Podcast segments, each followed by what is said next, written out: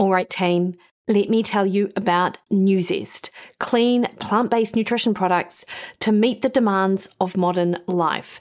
And I'm super excited to announce that they are a sponsor of Mikkipedia. With over a decade of experience and a presence in more than 20 countries worldwide, Nuzest has emerged as a leader in providing innovative solutions for those seeking healthier and more sustainable choices. In a world where people are looking for clean labels, easily digestible ingredients, and allergen free options, Nuzest delivers and totally has you covered. Clean Lean Protein is a plant based protein powder and contains all nine essential amino acids. It encourages recovery, vitality, muscle repair, and growth, and helps you hit your protein requirements, which you know I am all about. One of my favorite products is their Good Green Vitality. It's the gold standard in multi nutrients. It's designed to make complex nutrition simple. The super blend is carefully formulated to address all aspects of health, 75 ingredients working together to support everything from digestion, immunity, and healthy aging to stress, energy, and cognition in one daily serve. Grab yours today, guys, with a sweet 20% discount for being a listener of the show with the code Mikkipedia over at their website, and we will pop a link in the show notes for you to be able to do that. All right, now back to the show.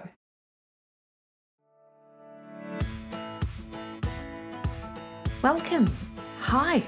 I'm Mikki, and this is Mikkipedia, where I sit down and chat to doctors, professors, athletes, practitioners, and experts in their fields related to health, nutrition, fitness, and well-being. And I'm delighted that you're here.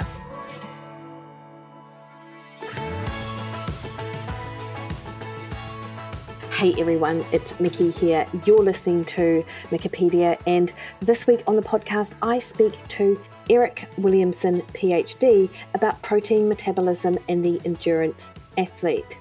Eric uh, conducted his master's and his PhD research looking at physiology, protein, endurance sport, and determining, you know, what level of protein is ideal versus what the recommendations are.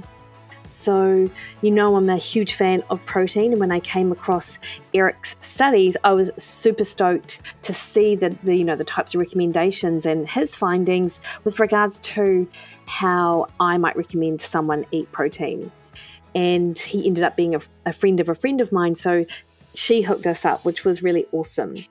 Eric and I discuss the genesis behind his research, like what got him interested in the field, what some of the differences they've found between both male and female athletes because he's done studies in both of these areas and how his findings compare to current recommendations and also how it translates into real world dietary advice for athletes, particularly endurance athletes. And what I was super excited for here is that a lot of the research looking at athletes sort of primarily focuses on resistance trained athletes, which, while it's super important, um, I guess the emergence of just how important protein is for the endurance athlete has occurred over the last few years as well. And Eric really has been at the forefront of that research. So it was great to be able to sit down and chat to him about it.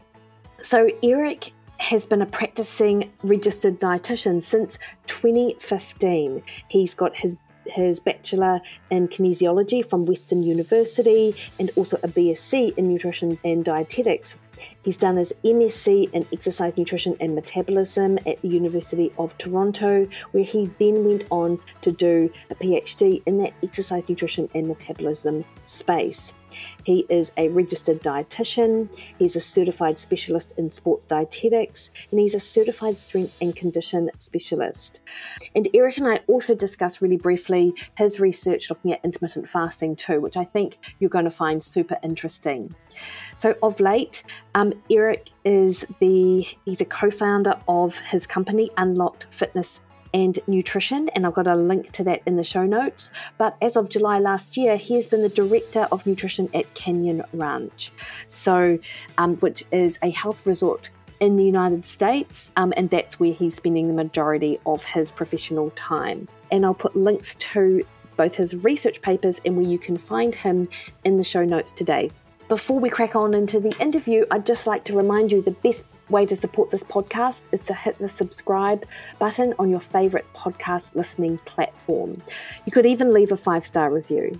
That way, more people get the opportunity to hear from the guests that I have on the show, like Eric, because it increases the visibility of the podcast out there and amongst the literally thousands of other podcasts. So do me a solid, hit subscribe, leave us a five star review. You're amazing. And uh, please enjoy the conversation that I have with Eric Williamson. Hey, Eric.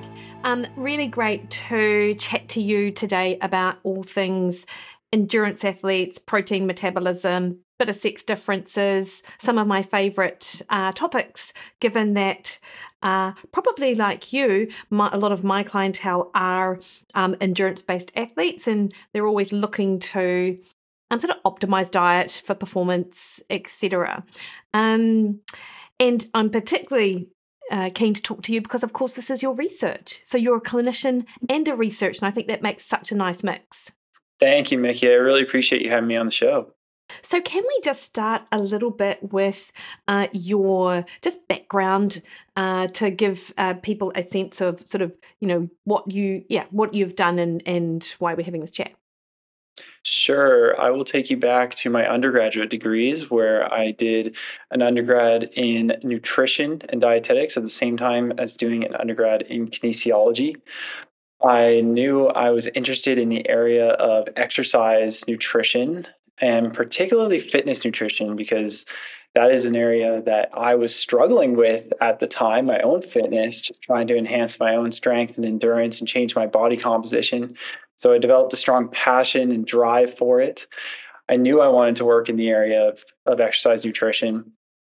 And while I was in my undergrad, I was volunteering in an exercise nutrition lab. I was working with a nutrition coach, which is what I'm doing now as well, doing nutrition coaching. After my undergrad, I went and did my dietetic internship, working in all areas of dietetics, clinical rotations, and of course, my favorite actually being sports nutrition. After that, I started my own business where I provided nutrition coaching, particularly for those who are recreational exercisers looking to enhance their own fitness or change their body composition. And during that time, I did my master's degree in the area of exercise nutrition in and the exercise science department at the University of Toronto. And then I went on did my PhD in the same lab in that same field. And our research stemmed primarily around protein metabolism. That was the primary objectives of a lot of our research. Um, I ended up particularly focusing in the area of endurance exercise, which was and still is a fairly untapped area. There's still lots more to learn, as I'm sure we'll discuss. But it was absolutely fascinating. I'm very happy with all of the experience that I gained in my graduate studies. After that, which wasn't really that long ago, graduating in June of 2022, I then continued with my small business. I continued doing some research in the lab that I did my PhD, and I was teaching online for the University of British Columbia in the nutrition department, particularly the course sports nutrition. And then a company called Canyon Ranch found me. They're a health and wellness resort around the United States. And I have since then moved to Tucson, Arizona, uh, and I'm currently in one of the other locations, uh, one of the other Canyon Ranch locations uh, in Massachusetts. So it, it, takes me around a little bit of traveling, uh, and I'm their director of nutrition. So that's my main role now, and I'm also still um, I still own the the business Unlocked Fitness and Nutrition, where the the team is doing a fantastic job continuing on with the um, fitness nutrition coaching that we offer. That sounds so awesome, Eric. And it seems like you've achieved quite a lot in your small amount of time, really, that you've been in this area investigating, researching, obviously publishing, which is how I came across your papers. Um, and now, like a director of like a health and wellness um, thing that that actually sounds quite removed, really, from your research, but not nutrition coaching because it's all nutrition coaching, obviously. Well, I'll just speak to that quickly. Yeah. It's different, of course, from research. I will say that the population that we found ourselves working with in Unlocked, being primarily recreational exercisers who are trying to be proactive about their health and oftentimes juggling busy work and family lives that's along the same lines of what i of the, the clientele i'm working with here at the health and wellness resort so there's a, there is a lot of crossover there. And a phd you know or graduate studies in general yes you get to dive deep into that particular topic that you might focus your research like protein metabolism following endurance exercise in this case.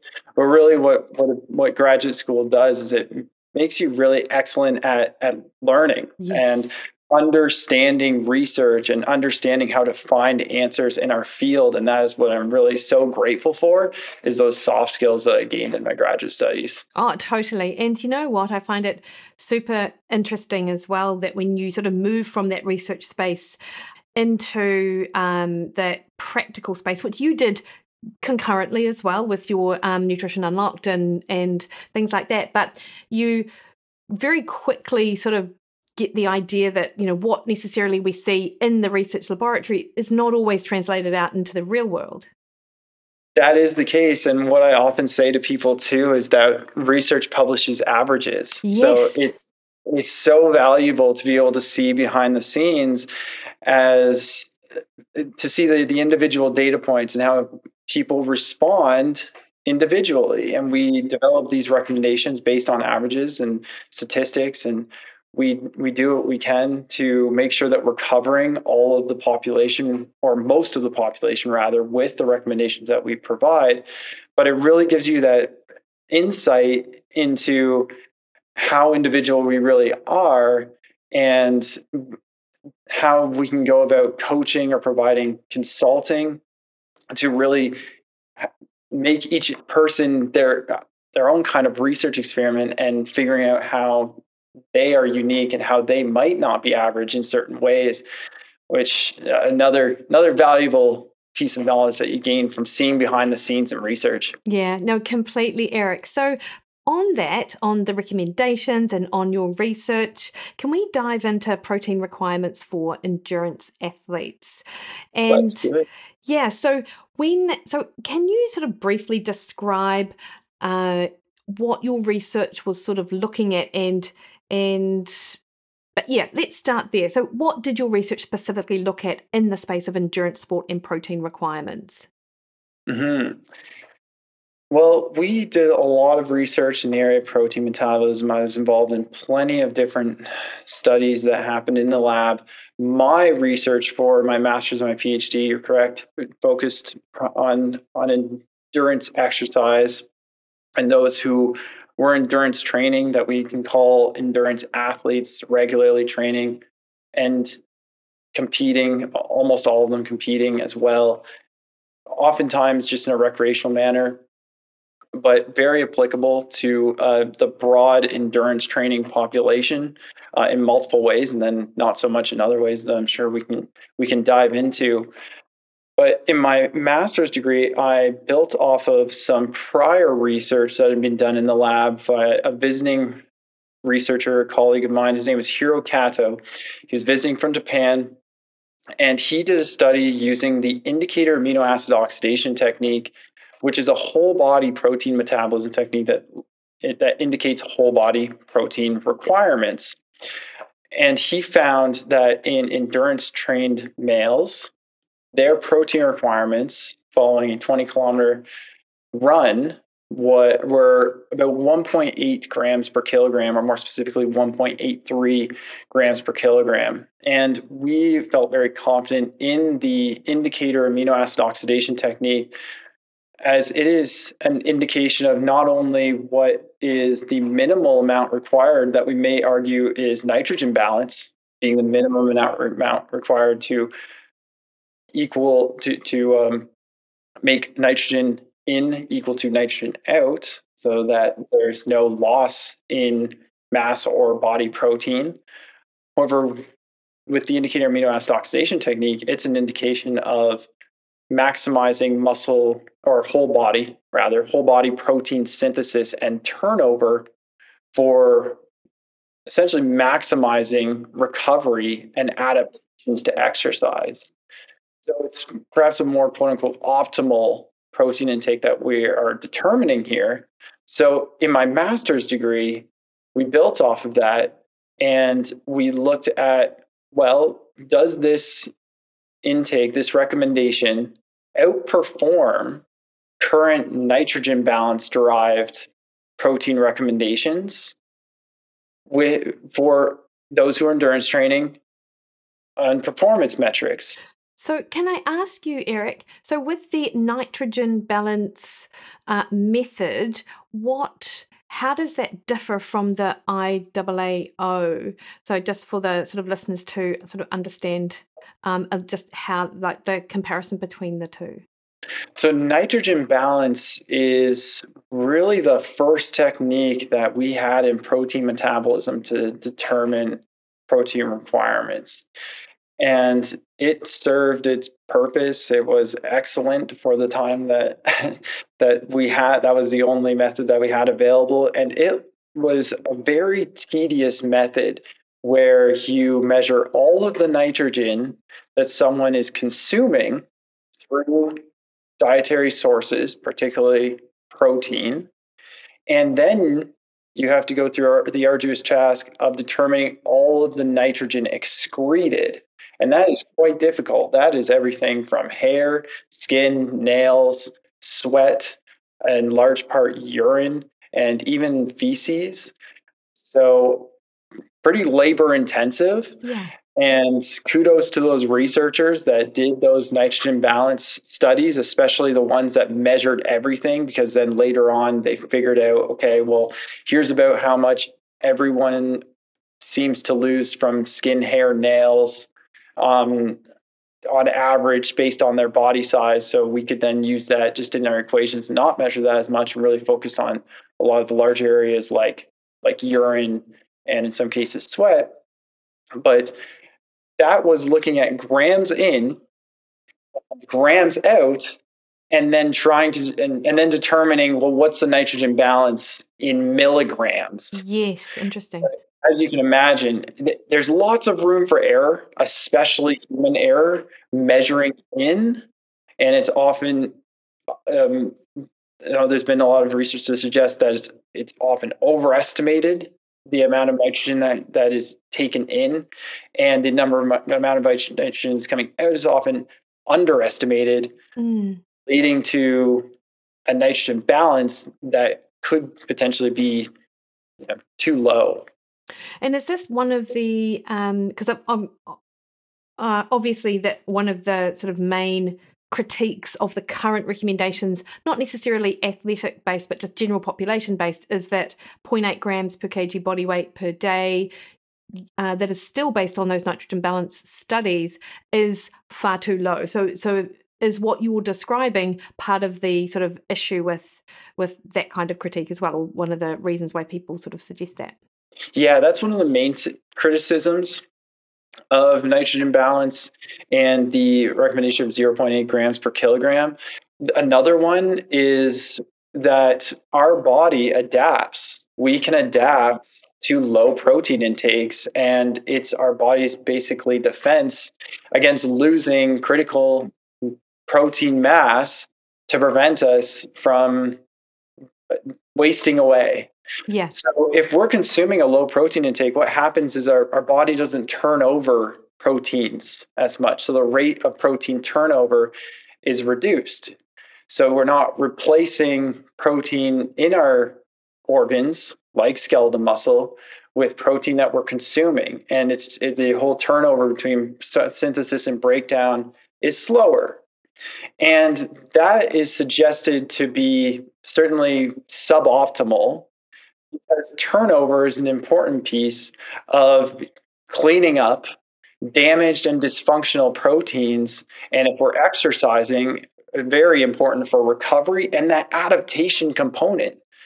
The thing about nitrogen balance is that for those who are active, we don't want just balance. We actually want to be in a positive balance where we're not just replacing those proteins. That's very important, but that we're layering proteins on top, building mitochondria, building blood vessels, and building myofibrillar proteins, the proteins that are associated with muscle size. Even endurance athletes, if they're just starting, often will build some some muscle size in some cases. Plus, we need to repair those from the damage they experience during endurance exercise. Okay, and so your colleagues' research sort of unveiled that 1.83 grams per kilogram body weight was sort of optimal for recovery, and your research wanted to test that against 1.2, which was the lower bound of the sports nutrition sort of recommendations. Is that is that correct? That is correct. Yeah, we tested it against 1.2, which is the what we call the RDA, the recommended dietary allowance. So this was the uh, estimated average requirement determined from nitrogen balance studies, plus two standard deviations to cover 95% uh, of the population, more than 95% of the population. And then we also tested it against what the EAR was, the estimated average requirement, so 0.94 grams per kilogram as well. And we did a battery of, of performance tests after an intensified training period over four days. We tested their performance before and after to see if the IAO derived protein intake, the higher protein intake, would outperform the nitrogen balance RDA and EAR and that is exactly what we found is that those who were on the higher protein intake, the 1.83 grams per kilogram determined by the IAO method, they maintained their performance and actually had very slight improvements in performance over that intensified from, pre to post of that intensified period compared to the lower protein intakes, the nitrogen balance derived protein intakes, where we saw a reduction in performance from pre to post. Mm-hmm. And was that surprising to you at all? No, that was right in line with our hypothesis because that is the notion of the IAO technique is that we are maximizing recovery and adaptations to the exercise. So it panned out quite nicely for for our research. Yeah, does it tell us anything about individual amino acid requirements, Eric, or just gen or generally just protein intake? When we're looking at individual protein requirements, it's really hard to determine that within an individual. And that 1.83 grams per kilogram, that is what we call that we call that a safe intake. So we look at what's the average what's the average protein requirement that we saw in our population in these IAO methods. And in Hiro's study, that was 1.6 grams per kilogram. So on average, people only need 1.6 grams per kilogram. Some people need below that. Some people need slightly uh, above that. However, we add again, we we look at the upper 95% confidence interval in this case to cover 95% of the population.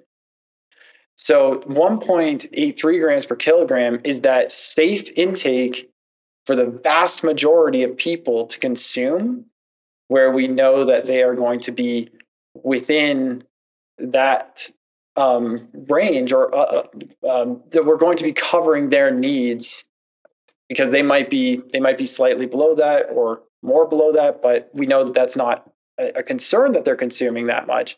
Certainly not interfering with car- carbohydrate or fat needs. So we recommend consuming that one 1.8 grams per kilogram because it is highly, highly likely to cover your needs. And Eric, the participants in your study, like when you mentioned that they underwent or that a like a protocol for endurance training, from memory, it was like 20 kilogram runs. Eh? Like it was look, it was quite like it was a 20 kilogram, and then they might have had an easy day. It might, oh sorry, 20 mm-hmm. kilometers, then That's an right. easy day. Yeah, 20, 20 kilometers the first day, five kilometers the second day, 10 kilometers the third day and 20 kilometers the fourth day. So, quite an intense period of exercise. That is correct. Yeah, yeah. So, certainly sort of put that to the test. And how, um, if you think about what your research has found, how does that compare to what you see out there as a clinician working with potentially athletes who who have these requirements? Like, do people you see meet these requirements, or are they coming in low? Well, I can talk about my population. I'd be happy to, but I can also talk about the research that has been done looking at the average intake within the endurance training population. Yeah, perfect. Let's start there. I'm going to start there and then I'll come back to what we may see in our practice and how that relates. So first of all, if you look across different studies that have have t- taken recorded food logs and assessed the dietary intake of different individuals who are endurance training and are endurance trained, we do actually see that they are they're meeting around um, about 1.5 grams per kilogram, 1.5 to 1.6 grams per kilogram. So that's well above that 1.2 grams per kilogram. Uh, if you account for underreporting, to be honest, then they're they're much closer to that 1.8 grams per kilogram at the very low end of underreporting. They're very close to 1.8 grams per kilogram, and when we express the grams per kilogram protein intake recommendation as a percentage of energy needs, which is appropriate for some endurance athletes, and I'd love to go down that rabbit hole with you if you'd like to open up that can yeah. of worms. But for those, for expressing it as percentage of energy intake, the recommendation is 15%. And that's right in line with what athletes are consuming, endurance athletes, endurance exercises are consuming on average. Now, that being said, I said on average, right? So there are plenty of, of individuals who are under that that we need to bring up. So basically, average we could assume is right around fifty percent. So there are those who are below that intake, and I will say that those individuals are the ones that are most likely to end up coming to you and I. Yes. Yeah. Yeah. As we can find in a lot of different areas that they are maybe perhaps struggling to enhance their performance they're not noticing they're recovering as well. So they're the ones that are going to be more likely to end up in our office. Mm. And I, I think that in my practice, I do find that those that people are under consuming. Um, I will say that that is not as big of an issue as the distribution of protein across the day. Certainly having an, an equal distribution of that intake across four to five meals being the optimal distribution for maximizing protein protein synthesis across that 24 hour period so th- there are those individuals who are not meeting the intake on average people are meeting it but the biggest opportunity for the vast majority of people is in that distribution so, and I do love a rabbit hole actually. So, what you said about um, percentages of um, relative intake is interesting because we hear a lot and that using percentages for endurance athletes isn't necessarily appropriate given the number of calories they eat. So let's um, dive a little bit into just some of your insights, Eric. Mm-hmm. Yeah. Well, the hard, the difficult thing about endurance exercise specifically, which makes it such a fascinating area in protein metabolism, is that there's numerous factors that are influencing this increased protein requirement. Yes. We have we have muscle damage and other tissue damage like gut damage that's occurring during the exercise that requires repair. We have a increase in muscle protein breakdown following exercise, we need to turn that off. We have the adaptation component where we want to make sure that we're providing amino acids for our body to be able to adapt to create those proteins that allow us to come back strong faster and lasting longer. But the largest component making up that increased pre- protein requirement following endurance exercise is actually the amino acid oxidation, the amount of protein we use for fuel during exercise. That's interesting because I've seen research um, and and you often hear it, you know, people talk about it that, you know, if you do prolonged exercise, about 5% of the energy requirements is or will be coming from protein because it glucose isn't sufficient or glycogen use isn't sufficient or something like that. So is that is that what you're referring to or is it even greater than that? No, it's about 5% on average. Mm. So we see that at the beginning of exercise, those who have full muscle glycogen, that is more, it's more towards about 2% of energy that is coming from protein. And when we are glycogen depleted, it is around 10% wow. of energy coming that's, from protein. That's significant. And let's face it, most endurance athletes have the training loads that probably mean that they're glycogen, they're, well, they're, they're never going into well, not never, but seldom are they going into training with full glycogen stores. Right. And it's something that we need to consider as far as what is their carbohydrate availability. That's what influence their protein requirements. What's the intensity of their exercise and what's the duration of their exercise? because if it's a shorter bout and they have long, they have more carbohydrate availability, then the amount of protein that they're going to oxidize will be lower. And on the other hand, if they are active for a longer period of time, doing performing intense activity, and perhaps they're executing on a low carbohydrate approach, they're utilizing training low or they're just not consuming carbohydrates during their training session and they are exercising for at least two hours. Well, in that case, they are going to use more, more protein yeah. for as a, as a fuel source, and that's why I recommend for uh, the individualized approach where if someone is performing these much longer bouts of exercise, which is honestly very common about with certain oh yeah types of endurance exercise, like cycling. Yeah, yeah. they can handle much higher volumes than runners oh, for sure. So they would be out hours. Yeah. And that will require a greater protein intake. And that's where that 15% comes in because it scales well with energy requirements. And you said you said that well, there's issues with determining energy requirements.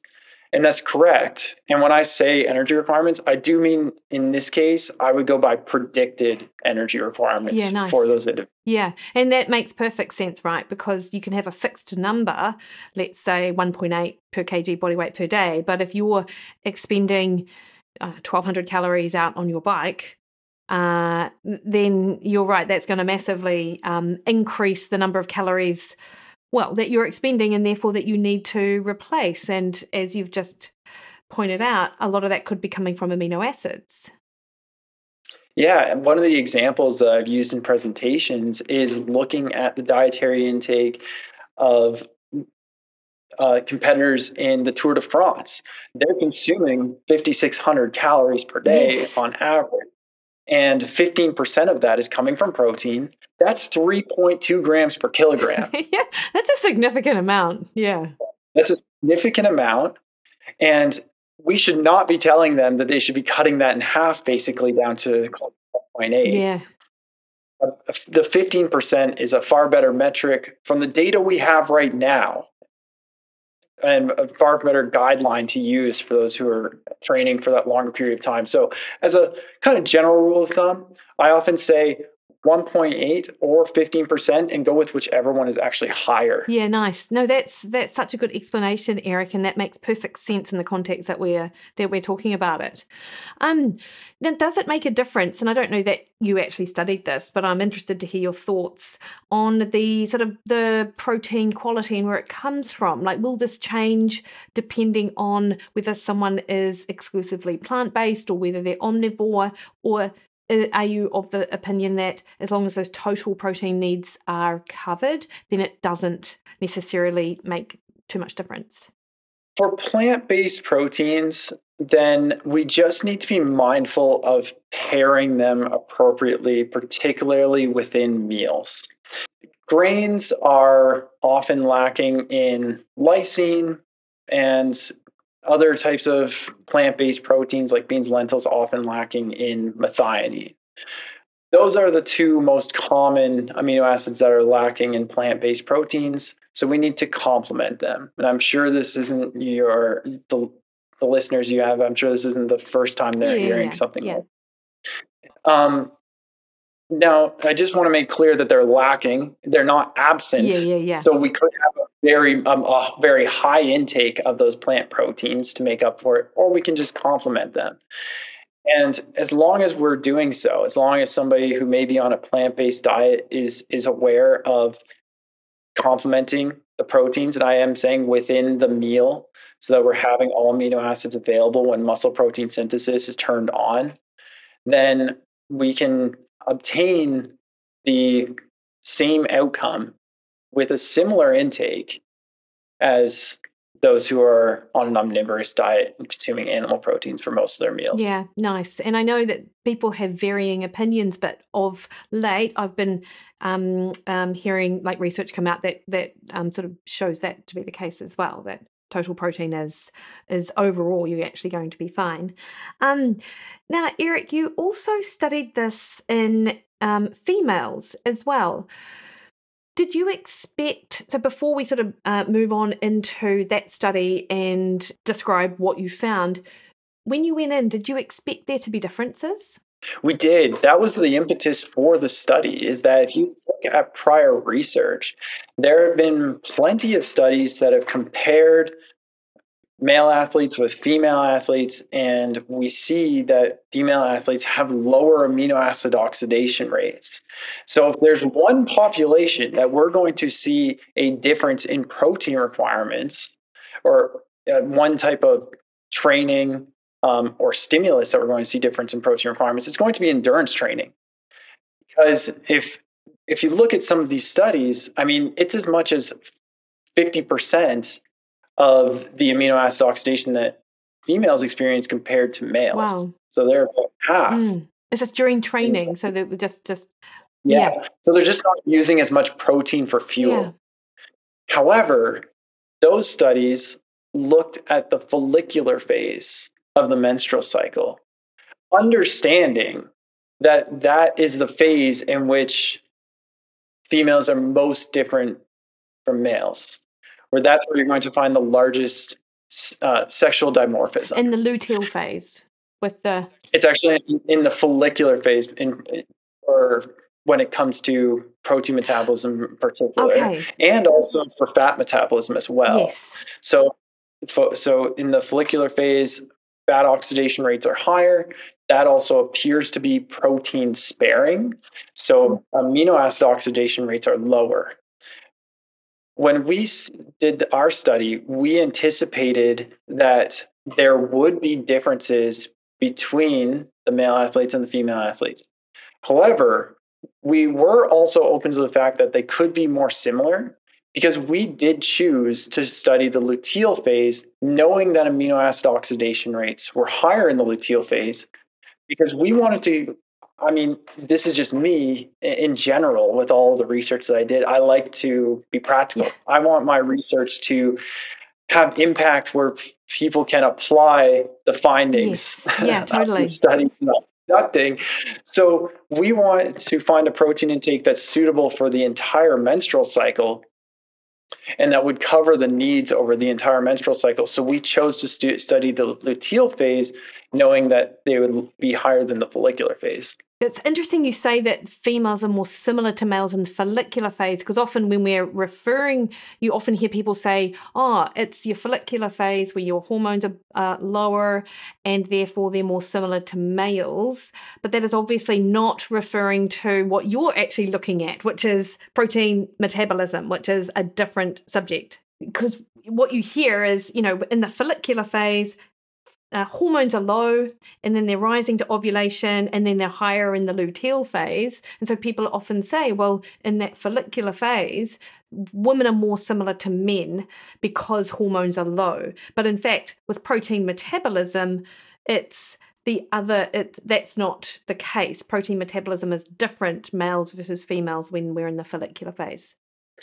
protein metabolism is more similar yes to men than females in yeah, the yeah. luteal yeah, phase yeah yeah the follicular okay, phase yes okay great yeah. right yeah and it's it's due to the estrogen to progesterone ratio Yeah. really and the estrogen to progesterone ratio is is is small. So estrogen and progesterone are at similar levels in the luteal phase.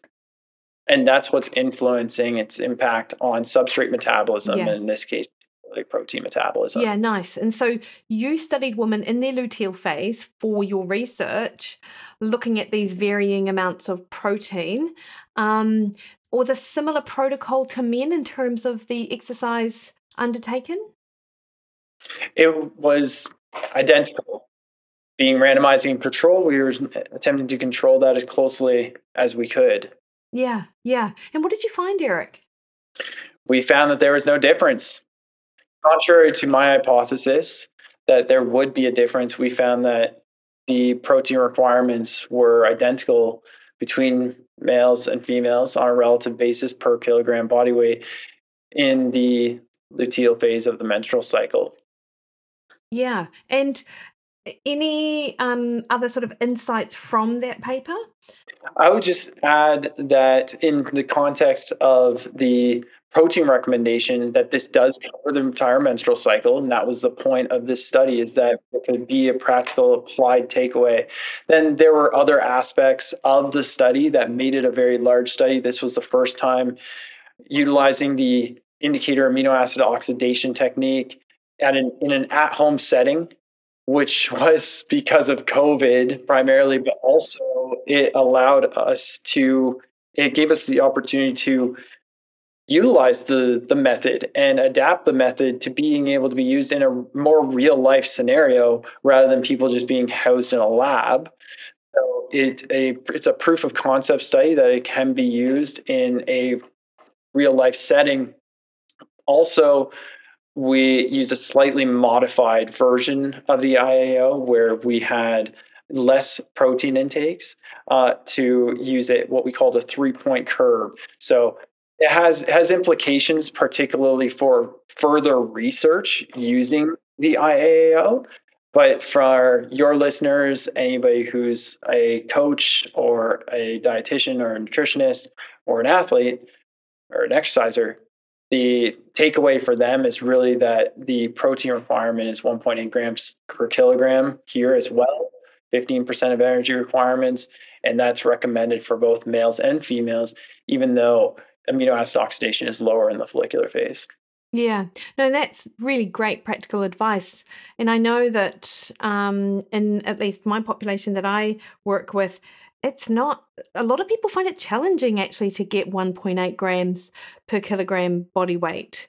And many people come into my clinic and they're, they're, very they they are definitely on the low end on sort of the 1 to 1.2 grams um, and have a noticeable struggle with like recovery and and things like that. So this is like super practical information. Yeah and i'll, I'll add to that. I mean we discussed this briefly in the paper and i discussed it more at length in my thesis is that there are some little kind of um, rules of thumb or really applied strategies where we don't necessarily have to count um, the number of grams that we're consuming that can be helpful on an individual level to help people meet those protein requirements. One is that as practitioners, I'm sure if we're aware of everything going on within the space within the last five, ten years, we're we become uh, highly cognizant of low energy availability and how prevalent that is.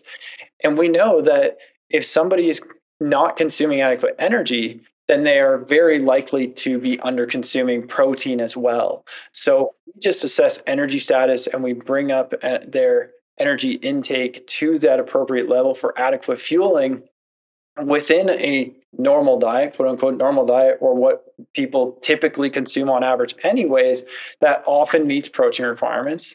And then the other kind of quick trick kind of that that helps people meet their protein requirements is that at least here in North America, I'm sure it's similar in New Zealand, that the time of day that we tend to underconsume protein is breakfast. Oh yeah.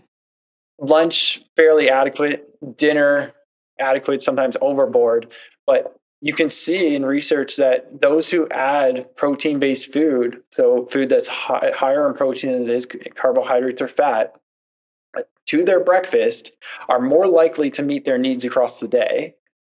And then if you add it to a snack as well, just having individuals consume a protein based food for a snack, you don't even have to tell them anything else. And they often will meet their needs across the day.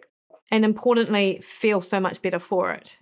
Absolutely. Yeah. Yeah. And maximize protein synthesis. There you go. Many. Yeah, exactly. Now I know that we're coming up on time, Eric, but I do. I mean, we briefly discussed the uh, carbohydrate requirements, and if you are lower carbohydrate, then your protein requirements will increase. Does the 1.8 grams cover off those athletes who are choosing to be lower carbohydrate in your um, research knowledge or just practical experience, or, or do they need to be higher? Like any any further insights there? Yeah, we we conducted a study in our lab looking at the impact of low carbohydrate training or training low. And coming back to what we were saying before, when we are training with low glycogen availability, more protein is used for for fuel. And that's exactly what we saw. In our case, with a 10 kilometer run, the protein requirements were elevated by about 7% or about 0.12 grams per kilogram.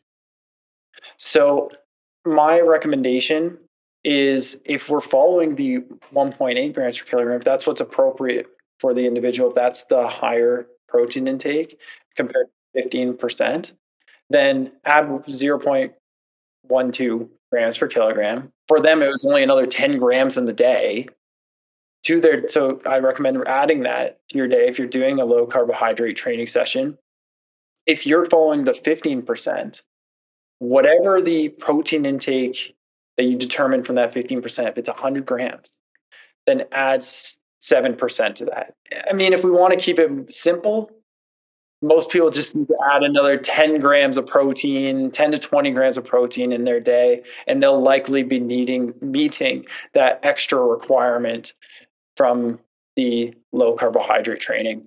Yeah, no, that's nice. And I do know that you also, and again, very short on time, but you also wrote a great paper looking at muscle centric um, sort of thinking around intermittent fasting protocols. And and look, I had a whole bunch of questions which I know that we won't sort of get through, but what was your major sort of take home when looking at the literature around intermittent fasting and its impact on muscle metabolism, protein metabolism in the context of athletes? Like, if, if we sort of keep it in the realm of what we've been talking about. Where that paper came from is, first of all, that my original PhD project was going to be looking at intermittent fasting and its impacts on muscle protein synthesis as well as some blood glucose markers and other metrics that we were going to take. And the literature review I did on that, which wasn't able to be brought to fruition because of COVID, turned into that review paper that people can look up. It's by myself, Eric Williamson, and Daniel Moore, my PhD supervisor, muscle centric view on intermittent fasting. And the main takeaway there is that it is a suboptimal approach for muscle mass and quality.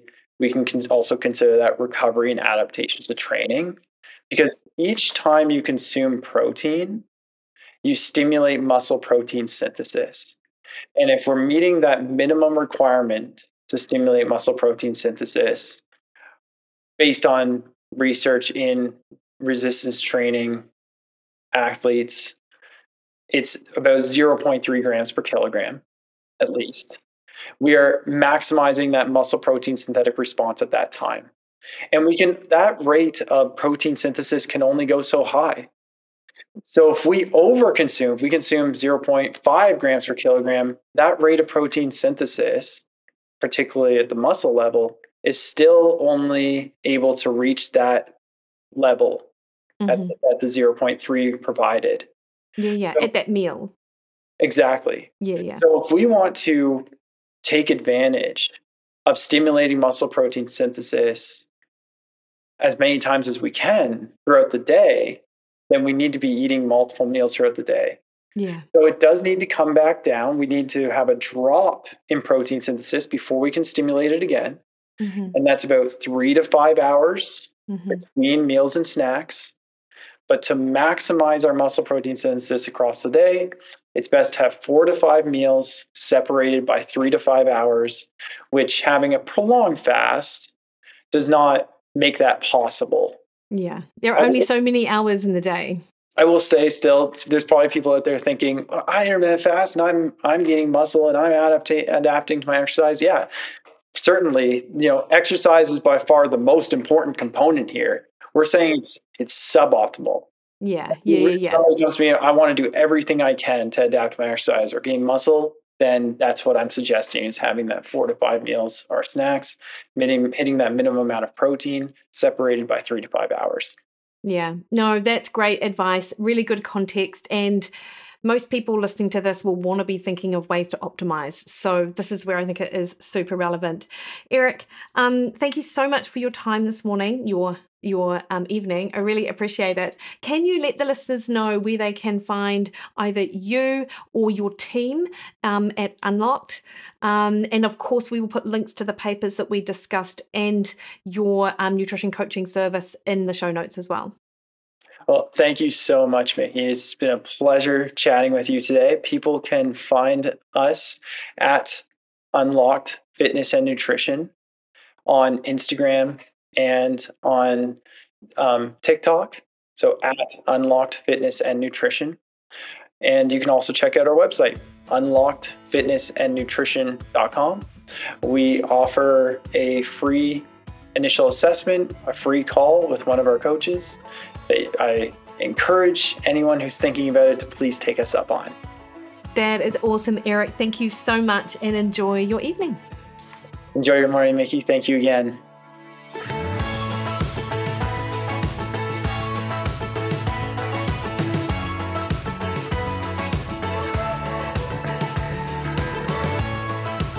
All right, team, hopefully you enjoyed that. Um, I really enjoyed geeking out with Eric, and as I said, I'll pop links to those papers in the show notes. Next week on the podcast, I speak to Dr. Roderick Mulgan about overall health, what's important. You know, I love a deep dive into health.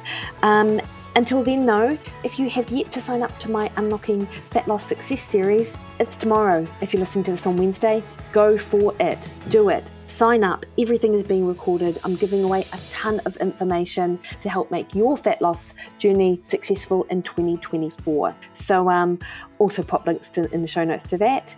But if you've got any questions on anything at all, you can catch me over on Instagram, Threads, and Twitter at Mikki Williden, Facebook at Mikki Williden Nutrition. Head to my website, mikkiwilliden.com, and sign up to that Unlocking Fat Loss Success. I'd love to see you there. All right, team, have the best week. See you later.